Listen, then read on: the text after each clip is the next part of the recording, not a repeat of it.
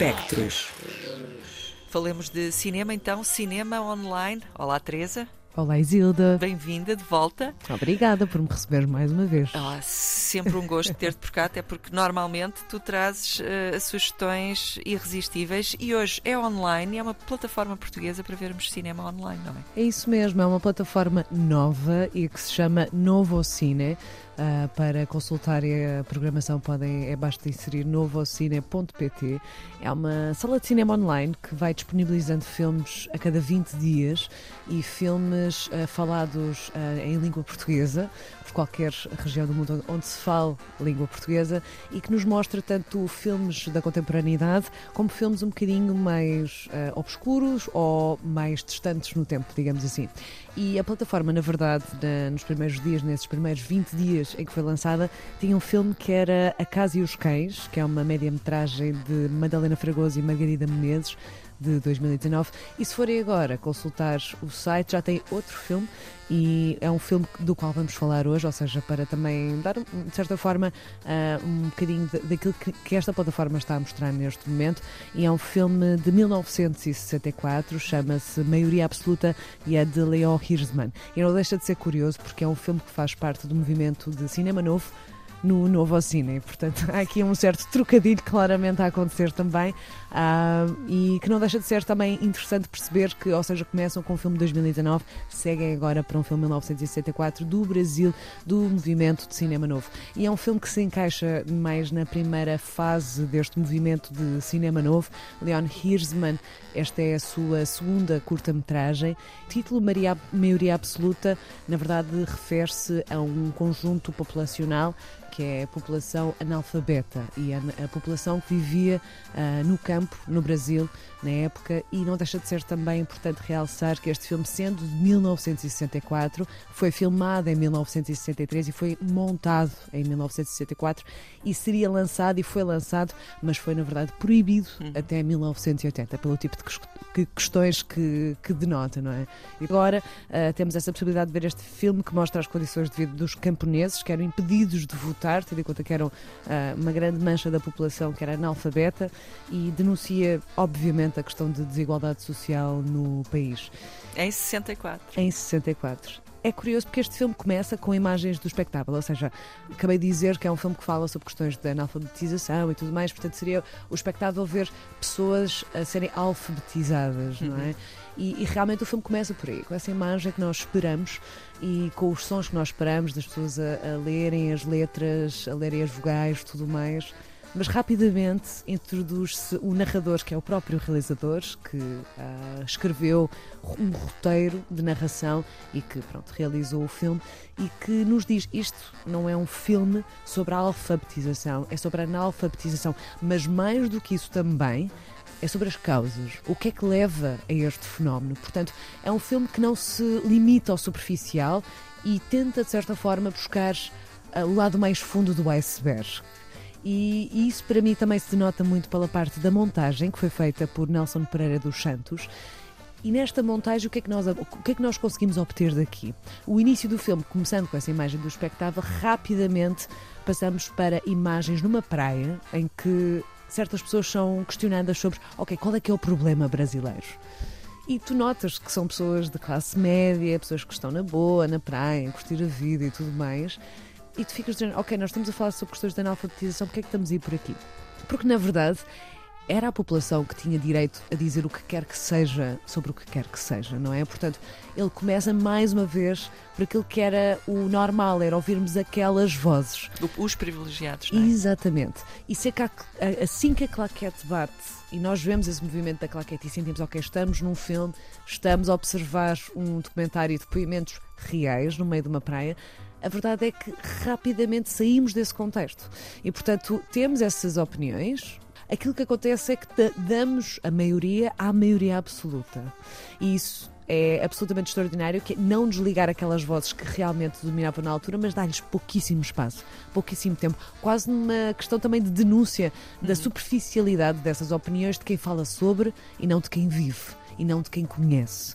E aquilo que o realizador nos dá através deste filme é essa oportunidade de conhecer essas vivências, conhecer algumas pessoas. A verdade é que através do individual temos um contacto com esse coletivo que era quase como que desconhecido e que não tinha voz. E através deste filme, essa voz existe e temos realmente um contacto muito direto de, da possibilidade de estar em primeira pessoa. Ou seja, o veículo do filme que permite, de certa forma, abrir espaço para novas vozes encontrarem o seu caminho. E há, há, certos momentos fulcrais neste filme, eu acho. Por exemplo, há um contexto em que falo de pessoas, não é? Mas também se fala de contextos físicos espaciais. E há um momento em que nós entramos numa casa que o realizador, nesse ato narrativo, nos diz: esta é a casa da analfabetização, esta é a casa da pobreza e esta é a casa em que nós temos que entrar para conseguir denunciar o que está a acontecer e dar espaço. E a verdade é que a entrada nessa casa é uma entrada também nas vidas das pessoas e, de certa forma, lançar um certo modo para consciencialização de uma realidade que estava apagada e que existia que era uma maioria. Essa entrada nessa casa, esse gesto poético da narrativa do realizador, a verdade é que é uma poesia muito do cru, não é uma poesia que tenta, de certa forma, criar certos ornamentos para como que uma existe uma certa exotização também de comunidades uh, mais pobres? E neste caso não. É mesmo uma questão de denúncia absoluta. E contactamos com essas histórias. E é curioso porque à medida que o filme avança temos o lado do particular, ou seja, começamos com coisas mais gerais, mais superficiais. E a própria montagem, a forma como foi filmada, como foi construído o filme, vamos pormenorizando, chegando também cada vez mais fundo da questão. Mas depois, existe um momento também muito fulcral neste filme, que é quando o inverso acontece, ou seja, quando voltamos a expandir para imagens aéreas e em que o realizador desta vez se direciona especificamente para o, o espectador em que nos perguntam, ok, estas pessoas não têm direito a votar, mas elas fazem o teu café, elas fazem o teu açúcar. E o que é que o teu país faz por elas? Vi este momento e sentiu de uma forma completamente arrebatadora em que a imagem para. E a imagem estava, de certa forma, a retratar uh, ambientes políticos, ou seja, as imagens das instituições uhum. que representam supostamente um país e nesse momento a imagem estagna durante 3 segundos e nós ficamos parados e o som para durante 20 segundos e nós ficamos, ok, não, isto é o tempo em que eu tenho que refletir, ok, saiu a bomba, ok, esta é a grande questão e o silêncio impera. E é absolutamente arrebatador este momento que depois, eventualmente, reencaminhamos mais uma vez para o contexto mais espacial do campo, das vidas e tudo mais, mas é um ponto de viragem. E a parte que mata tudo, eu sinto, ou seja, que realmente nos mete num contexto de ok, é um problema e nós temos que agir sobre isto, é quando o realizador nos diz o filme acaba aqui, o filme acaba aqui, a vida deles continua e a tua também lá fora continua. Isto parece um bocado desesperançoso, não é? Ou seja, ou seja, é o filme que mexe contigo, mas que tem o poder que tem. Ou seja, um, um filme não muda o mundo.